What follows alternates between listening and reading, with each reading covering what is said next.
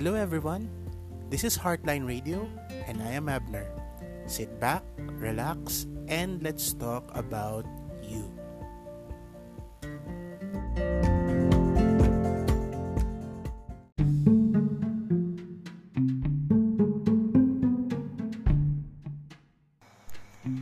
Hello and welcome sa isang panibagong episode ng ating show dito sa Heartline Radio, caring for you daily. And um, a very quick episode. I just want to help you become more decisive pag gusto mo nang maging um, kumbaga all out sa pagbabago ng sarili mo.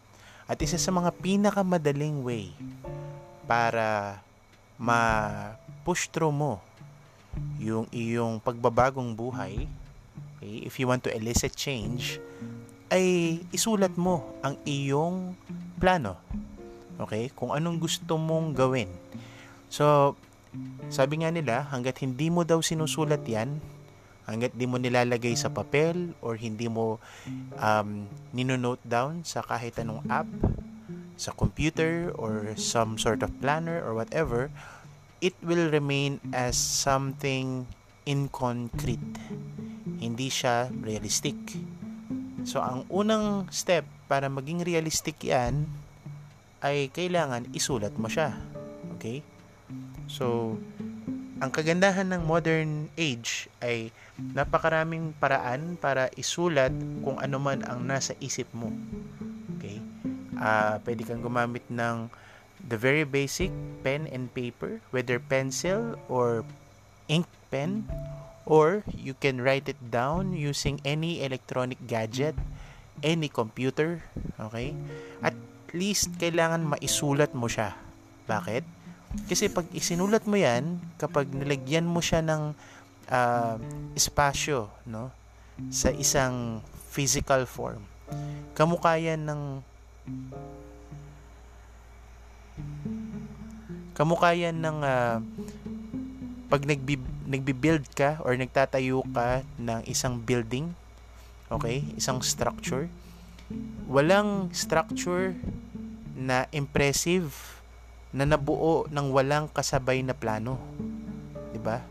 Lahat ng mga impressive na structures merong plano 'yan. And take it from me, I'm a civil engineer and for sure, kailangan ng isang matinong plano at usually ang matinong plano na yan is either ginuhit ng kamay or ginuhit using some sort of CAD, no?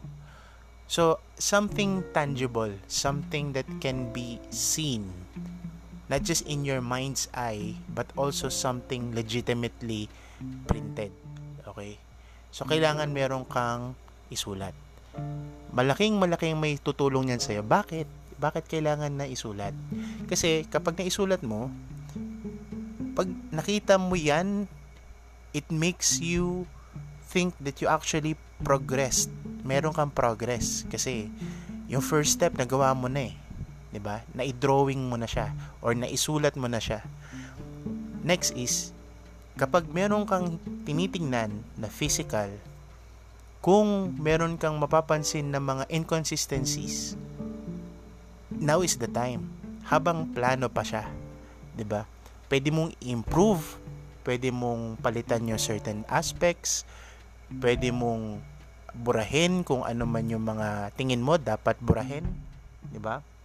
So, it gives you time to reflect, 'di ba? So, for for people to be successful and a lot of the successful successful people always write down their plans. Okay? It gives the imagination a conduit to become a reality. Alright, so thank you so much guys, no? Okay, so just remember whenever you're planning to succeed, okay, the plan needs to be written down. Okay? So hanggat di mo sinusulat yan, hindi yan totoo. Okay? Sige guys, ingat kayo. Bye-bye.